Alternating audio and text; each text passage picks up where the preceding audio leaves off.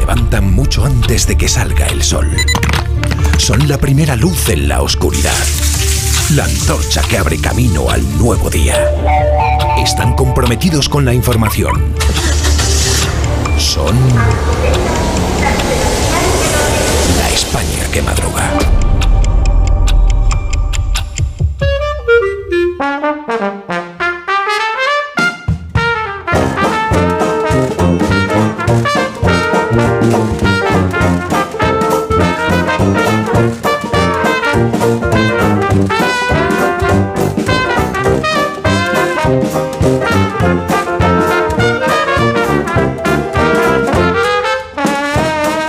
La España que madruga en viernes con el profesor Rodríguez Brown. Buenos días, Carlos. Buenos días, a pesar del gobierno. Daniel Ramírez García Mina, el nuevo, buenos días. Coldo estás patrón, yo bien, gracias. Buenos días. Rosa Belmonte, buenos días. Muy buenos días. Buenos días, Feliz José Casillas. Ah, ay, ¿no? Ay, toca decir. Ay. Por, por lo que, por lo que viene, por lo que viene, por lo que viene. Conectamos con. San Mamés, donde continúa Amón. Buenos días, Rubén. Eh, he soñado con los Williams, pero no con Serena ni con Venus, sino con, con Nico y su hermanito. Eh, yo creo que los Williams no son dos, son ocho o nueve. Y no hago otra cosa que encontrarme gente de la Lady vestida por la calle a estas horas. ¿eh? Minuto. Qué, Minuto. Hablamos de las cosas de hoy. qué resaca, de verdad. La España que madruga. Donde el Sina. Más de uno en Onda Cero. Donde el Sina. Menos 21 minutos, las 8 de la mañana, Dale, una dale. hora menos en Canarias. Hay siete preguntas y media para empezar el viernes. La primera de las cuales es. ¿Cómo va a explicarle Sánchez a Puigdemont que el Supremo va a investigarle por terrorismo? La segunda. ¿Se malogra definitivamente la ley de amnistía o habrá que incluir el pequeño detalle de terrorismo total en las condiciones de inmunidad? La tercera. Se le está atragantando la legislatura a Sánchez entre el hundimiento electoral de Galicia, el gatillazo de la amnistía, el caso Coldo, el caso Ábalos y la presión de los Sí. falsos socios parlamentarios. La cuarta. Digo socios parlamentarios porque no fueron acaso Junts y Podemos, aliados del PP ayer, en la iniciativa que reclama la cabeza de Marlasca. La reprobación de los populares salió adelante gracias a ellos. La quinta. Va a dar explicaciones el titular de Interior, por cierto, de los negocios que hizo Coldo con su ministerio. La sexta. Y Francina Armengol y Santos Cerdán van a responder ellos de la campechanía con que Coldo utilizaba los salvoconductos de Ábalos. La séptima. Séptima, no es tan difícil. ¿Sabrá aprovechar el PP la lotería política que le ha caído? Solo el PP en realidad puede malograr esta oportunidad de escándalo. La media, que es la última. No eludo el problema, no. Ah. No. No lo eludo. Valiente. Puedo decirse y se dice que el pequeño contratiempo de San Mamés permite al Atleti centrarse en la Champions y de esta manera en la competición que realmente Sí, sí, importa, sí, precisamente sí, porque el, la, Eh, los periódicos de esta es ahora, mañana, sin duda alguna, el objetivo. ¿De qué no tratan, Dani? el- el Bueno, como en la España Inter, de los 1-0 90, se puede remontar. Como en los Estados. Unidos de los 70, eh, los periódicos juegan un partido vertiginoso, adictivo, por la exclusiva. Eh, corremos cada mañana a las portadas para ver cuál es la última revelación sobre el caso que nos ocupa, el caso Coldo.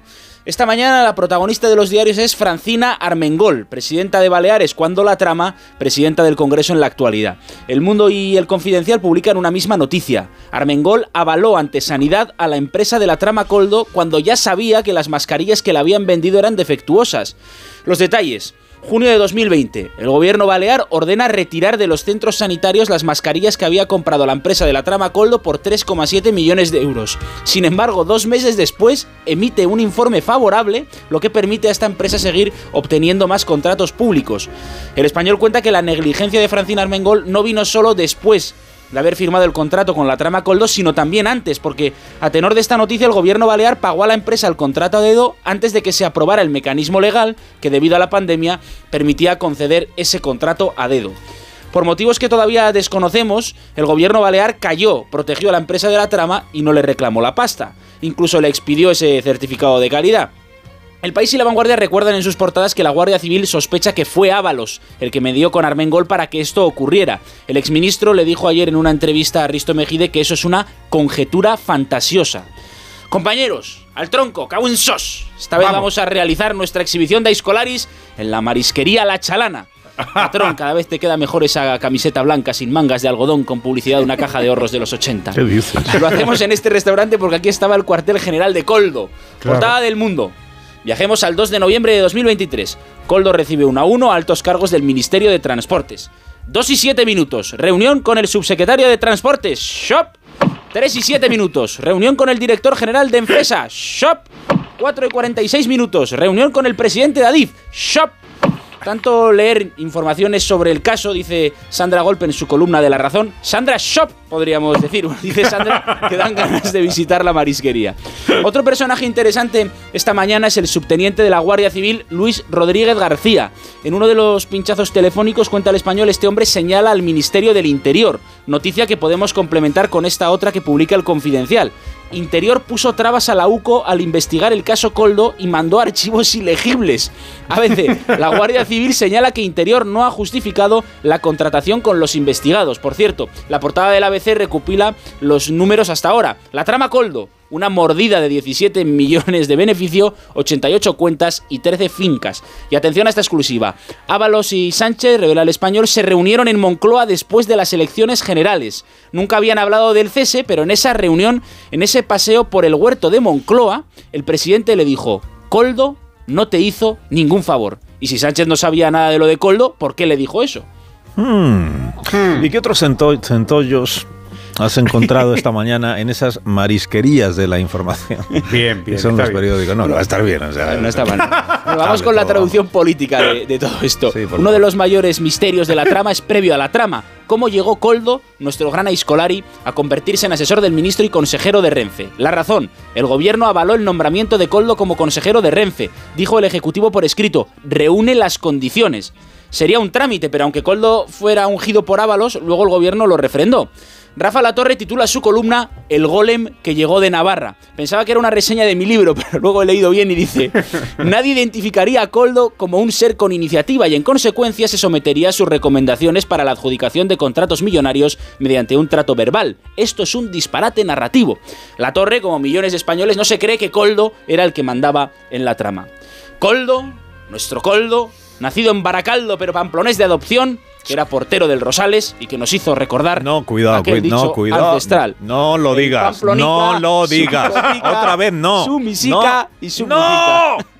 Pamploneses. No se ha oído, ¿no? Pamplonesas, No oído. que Coldo tire el chupinazo este año. No se ha oído. ¡Viva San Fermín! No, no se ha ¡Hola oído. San Fermín! Se ¡Viva. Coldo! El refrán no se ha ¡Hola, oído. No se, ha oído. No se ha oído. No se ha oído. Partido Socialista de Pamplona. Partido Socialista de Pamplona. No se ha oído. Me he encargado yo de que no se escuchar. Vale, vale. Está la portavoz de la portavoz del ayuntamiento, ¿no? Está Sí. muy- eh, a la que agradecemos su fidelidad Escucha, y su que nos está escucha. escuchando. No se ha escuchado esta vez el refrán, ya está, no pasa nada. Aquí el, el navarro es Da- Dani, no nosotros. Lo dice él y es él el que es de allí. O sea, de aquí, un minuto. Bueno, ahora nos vamos a conectar al planeta con Iberia, si os parece bien. Un puesto de especias en un zoco de Doha desprende un fantástico aroma de canela. ¿Te imaginas estar allí? Iberia ofrece un vuelo diario entre Madrid y la capital de Qatar. Reserva ya tu billete en iberia.com y descubre la perla del desierto. Iberia, cada día es el primer día. Más de uno.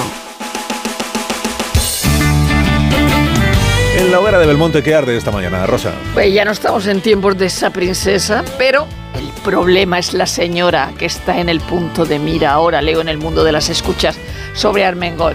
Y en el país, Coldo dice, ella es de la línea de Pablo Casado, pero ya está hecho sobre Proens. Lo peor de Coldo es que todo el rato dice, vale, pues claro que hay que procesarlo. Paco Pascual en su columna recuerda su rifirrafe tuitero con el maleducado Oscar Puente y dice, Puente solo es Pedro Sánchez sin filtros. En el PP, en ABC, en La Razón, en La Vanguardia, el asunto de los curas que rezan por la muerte del Papa y la reprimenda del arzobispo de Toledo. Es una cosa de YouTube, una tertulia del 22 de febrero. Estoy rezando mucho por el Papa para que pueda ir al cielo cuanto antes, dice uno de los curas. Otro se añade, yo también me uno a las oraciones. En ABC, además de esto, que viene en pequeño o en más grande, que la oposición vaticana al Papa eleva la presión con un documento anónimo atribuido a un cardenal. Dice que la ambigüedad de Francisco en cuestiones de fe y moral causa confusión entre los fieles y haters entre el clero. Nieves con Costrina no habla del Papa, podría, pero sí de la monarquía.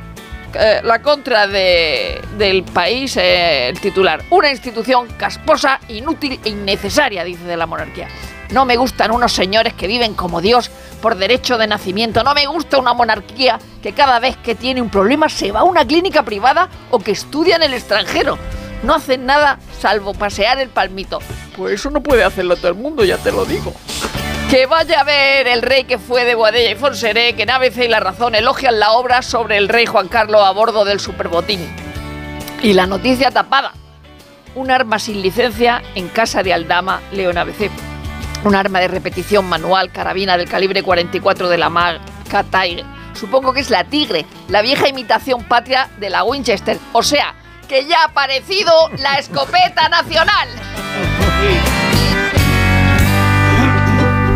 Ahora el despertar liberal de Carlos Rodríguez Brown con estas noticias de empresa hoy, profesor. Ya mismo Expansión Grifols presenta cuentas sin auditar y según en bolsa, claro. Más, Banca March entra en fotovoltaicas con Alantra y Solaric. Banca crea la marca digital B100 y ofrece una cuenta al 3,4%. Cinco días. El IBEX se estanca en febrero y encadena dos meses a la baja. El Euribor repunta y vuelve a encarecer las hipotecas. El economista, esta es buena. El apagón informático de los Next Gen ralentiza su ejecución. Las autonomías se ven obligadas a enviar sus informes en Excel.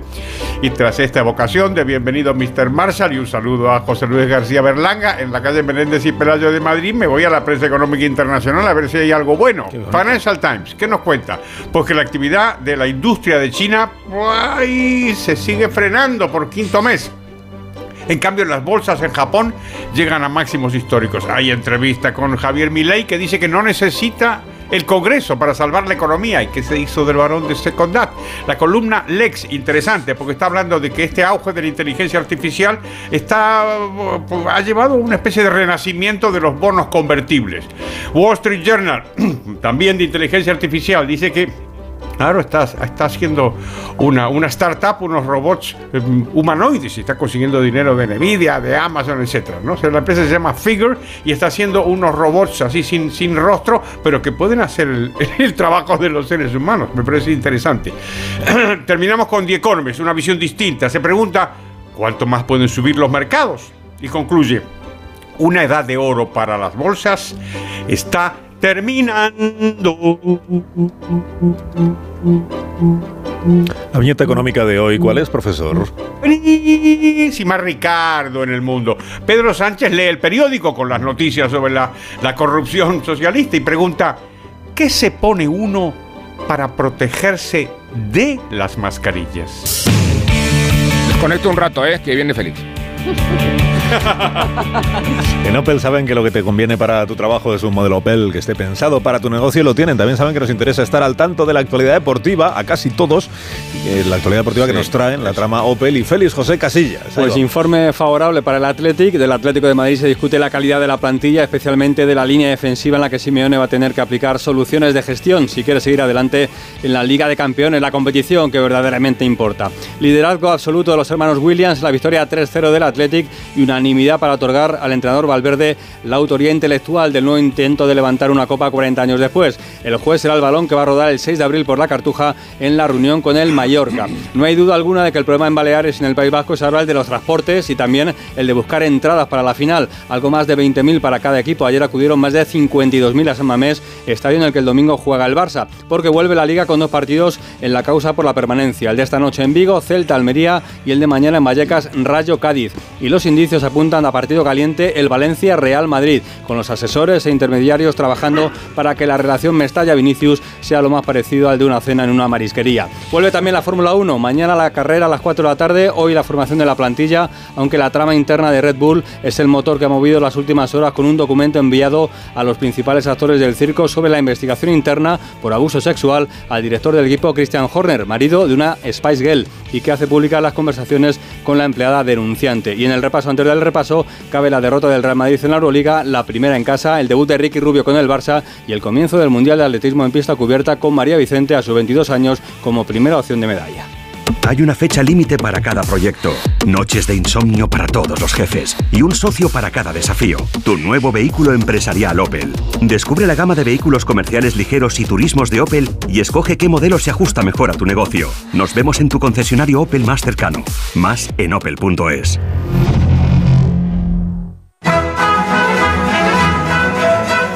Ahora, como cada viernes, llega el repaso lírico de la semana. Recreación del poeta venezolano. Abigail Lozano. Abigail Lozano. Por amor a nuestra prensa, nos fuimos el lunes a la razón. Allí mismo informamos sobre política y corrupción. Ramiro Grau la evidenció y no le contestaron. Mal. Incluso lo denunciaron el propio Ábalos y Escorial. Te contó cosas este Ábalos, que estuvo aquí severo, acusando al PSOE de populismo justiciero.